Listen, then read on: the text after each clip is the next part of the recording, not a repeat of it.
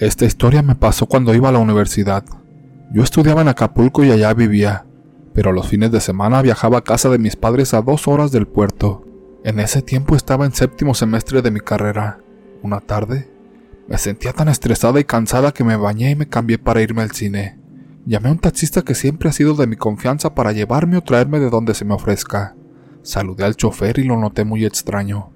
Ella me había platicado que tenía ciertos dones de clarividencia. De repente de la nada me dijo, a usted le están trabajando. Y yo le contesté, ¿perdón? ¿De qué habla? A lo cual me respondió, sin duda alguna le están haciendo brujería y me preguntó, dígame usted si los días viernes se baña. Y sin decir una palabra, recordé que los días viernes efectivamente no me bañaba, y no porque no quisiera, sino que me daba temor bañarme y ya lo había notado cuatro viernes antes. Me dijo el taxista, el viernes a usted le echan el baño de sal, por eso le da miedo bañarse. Después de unos minutos de silencio me preguntó, ¿recuerda usted el día que dijo que encontró prendas suyas blancas manchadas con lodo negro? Ese lodo era tierra de panteón. Y sí, eran mis uniformes de enfermería los cuales había lavado en la mañana, y cuando fui a recogerlos estaban manchados de lodo. Ya por último me dijo que en mi cama habían puesto una especie de amuleto de mala suerte, y que era una mujer de mi familia que tiene tres hijos, y pronto sabría que lo que me decía era verdad, que iba a recibir la visita del ente con el que me estaban trabajando. Les confieso que sentí mucho miedo. Cuando llegué del cine y entré al cuarto que rentaba, busqué el amuleto bajo la cama pero no encontré nada. Entonces le marqué a mi mamá y le comenté lo sucedido para que buscara en la habitación de la casa de ellos. Ella buscó y ahí encontró el amuleto. Esto sucedió un día miércoles. Para el día viernes de la misma semana, viajé a casa de mis padres y con miedo de bañarme me fui a mi cuarto. Mi cuarto se conecta con el de mis papás por medio del baño, es decir, tiene una puerta a mi habitación y una puerta a la de mis padres. Esa noche me acosté con las luces apagadas y estaba revisando mi celular, cuando de pronto escuché que el baño se cerró del lado del cuarto de mis papás. Pensé, será mi madre que se va a bañar. Me intrigó que no escuché más ruido y nadie prendió la luz. Entonces le hablé a mi mamá por tres ocasiones y nadie respondía. Me acerqué al baño y escuché una respiración agitada. Entre más me acercaba a la puerta se escuchaba más rápida. Abrí un poco la puerta y alcancé a ver una silueta como una túnica. Corrí a vestirme apresuradamente. Al salir del cuarto escuché un murmullo que no entendía qué decía y salí corriendo. Una vez afuera, vi a mis papás acostados en la hamaca viendo televisión, y les comenté lo sucedido. Mi papá agarró lo primero que vio y se percató que su puerta estaba cerrada. Se metió por mi cuarto pero no había nada. Me dijo que seguramente por el aire se había cerrado el baño. Les hice creer que me tranquilicé, pero la realidad es que me armé de valor y entré al cuarto de mis papás. Tanto las puertas como las ventanas estaban cerradas con seguro. Más tarde esa noche con dificultad podía dormir. Abrí mis ojos y a los pies de mi cama estaba una mujer, con su pelo hecho nudos. Me miraba fijamente con sus ojos totalmente en blanco. Su cara eran casi huesos y estaba descarnada. Caminaba lentamente por un costado de la cama, y yo la veía sin poder hacer un solo movimiento. Estaba totalmente pasmada. Cuando llegó a mi lado, se agachó y me susurró al oído cosas en otro idioma. El olor que emanaba de su boca era putrefacción, y así como llegó, se fue por la puerta del baño. Desde esa noche, empecé a adelgazar, ya que todo lo que comía lo devolvía. Entre el vómito me salían bolas como de pelo y unos pedazos de cuero gelatinoso.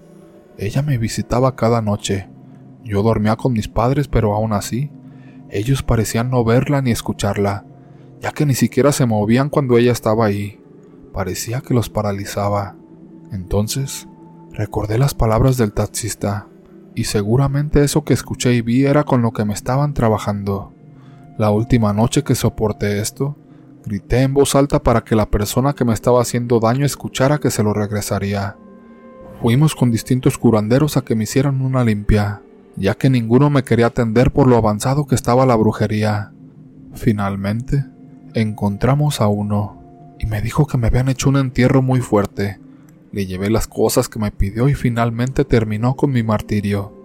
Desde entonces, estoy bien de salud y no volví a ver más a ese ente. A los pocos días, una hermana de mi madre murió de una forma muy extraña y horrible. Segundo relato. Era una tarde de lunes.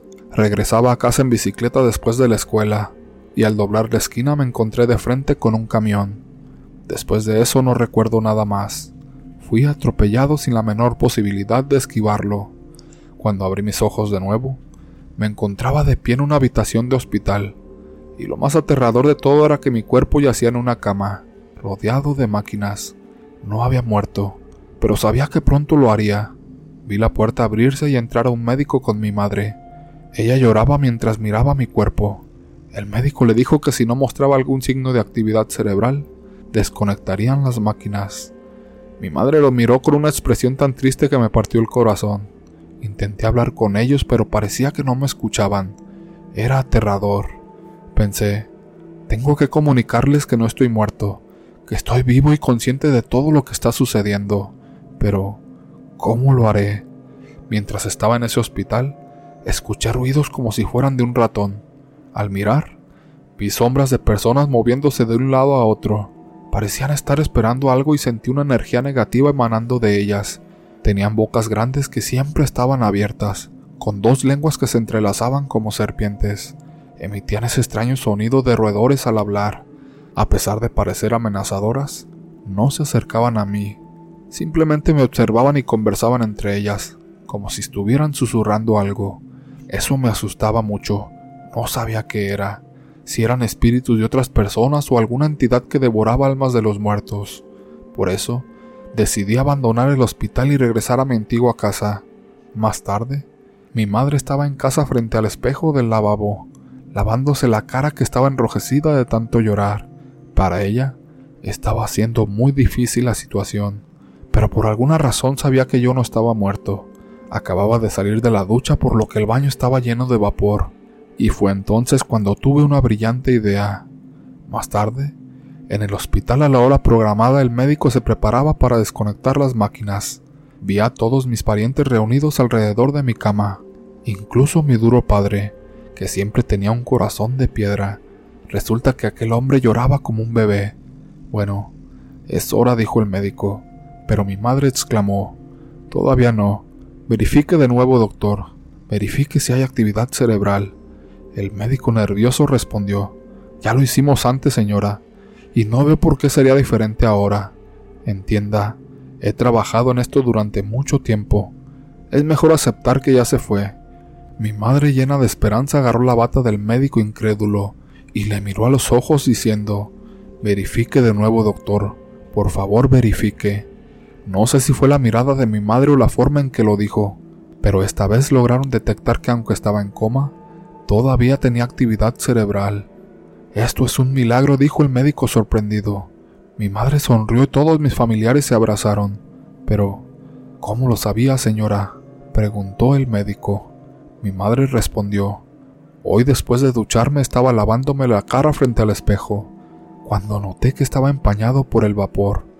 Después de lavarme la cara, miré de nuevo y vi un mensaje escrito en él. Este decía, Mamá, no desconectes las máquinas, Aún estoy vivo.